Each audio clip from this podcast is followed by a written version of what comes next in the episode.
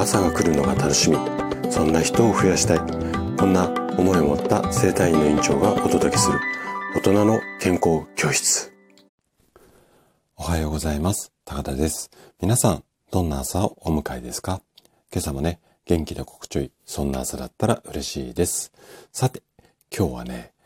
健康を意識するのならヨーグルトより〇〇をこんなテーマでね、お話をしていきます。最近は体に良いっていう、こう、まあ、パッケージっていうんですかね、触れ込みで売られている商品っていうのがもう本当に溢れていますよね。で、あの、今聞いてくださってるあなたも、体に良い食品だとか商品と言われて、思いつくもの、あの、いくつもポンポンポンって思いつくやつあると思います。で、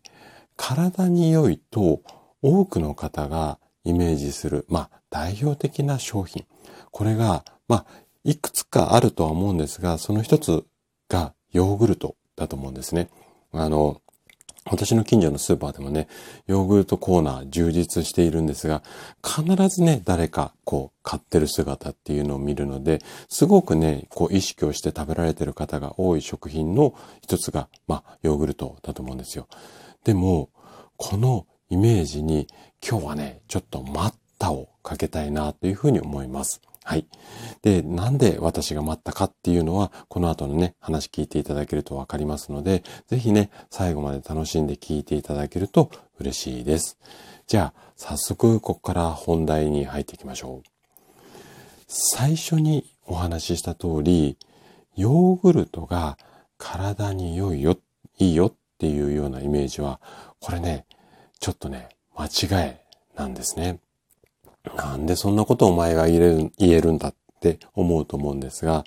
その理由は何回かこのラジオの中ではお話をしているんですけれども、ヨーグルトっていうのは体、もしくはこう胃腸ですね。ここを冷やしてしまうからなんです。あなたがね、もし発酵食品としての効果を期待して、こうヨーグルトを毎朝とかね、食べているのであれば、私はヨーグルトより甘酒をお勧めしたいんですね。で、えっ、ー、と、東洋医学の、えー、考え方で、深度富士っていうような言葉があるんですけども、えっ、ー、と、体の、えっ、と、芯で、身体の芯に、土、土に、不可能の負に、横2本の数字の2なんですけれども、こんな震度富士、こんな言葉って聞いたことありますかね？ちょっとね、震度富士っていう言葉聞いたことないよっていう人のために、こんな意味になります。えっ、ー、と、震度なので、体と土は二つにあらず。まあ、こんな意味なんですけども、つまり、こう、現代風に訳すとね、人間の体と人間が暮らす土地、これは、まあ、一体、一緒のことで、切っても切れない関係にあるっていう意味の言葉なんですよ。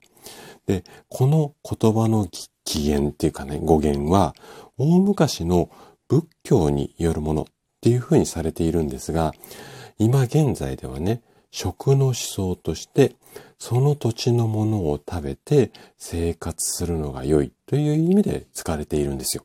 で、この考え方をヨーグルトに当てはめると、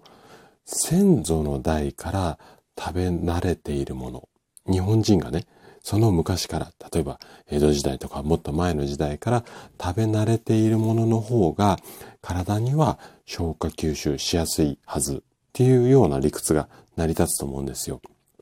じゃあね、ヨーグルトって、例えば江戸時代とか大正時代などに朝食で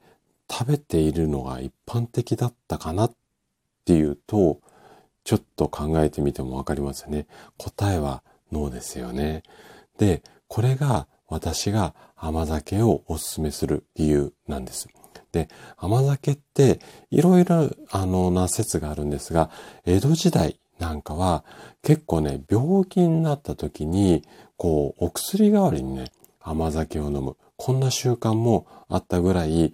あの、その江戸時代っていうお金ないとね、病院っていうかお医者さんにかかれなかったので、病気になった時とか、風邪ひいた時なんかは、あの、甘酒飲んでたっていうような、あの、歴史のこう、教科書に書いてあったりもするんですけども、なので、まあ、こういった感じでね、あの、あの、昔から飲まれてる甘酒なんかをお勧めしたいんですけれども、それ以外にもね、いわゆるその発酵食品で、昔から日本人が食べているものっていうと、こんなものがあります。例えば、お味噌だったり、お醤油。あとは、納豆だったり、お漬物。これらはすべて発酵食品です。で、先祖代々食べられてきたものになりますよね。なので、まあね、基本的には和食を食べていれば自然と発酵食品っていうのは取れる。まあこんな理屈が成り立つわけです。ただ、ちょっと注意しなきゃいけないポイントっていうのがあって、最近はこういったね、発酵食品の中にも発酵させずに人工の添加物を使ったものが多いので、このあたりはね、かなりちょっと注意が必要です。で、商品のパッケージの裏面を見て、あの、成分表示ってありますよね。あそこに書いてある文字の数が少ないもの。うん。あの、お醤油だったら、もう、あの、お塩と大豆だけとか、そういうような感じで、あれもこれもそれもっていうようなものが入っていないものを選ぶような意識で、えっ、と、いてもらえるといいかなというふうに思います。はい。ということで、今日も最後まで聞いていただきありがとうございました。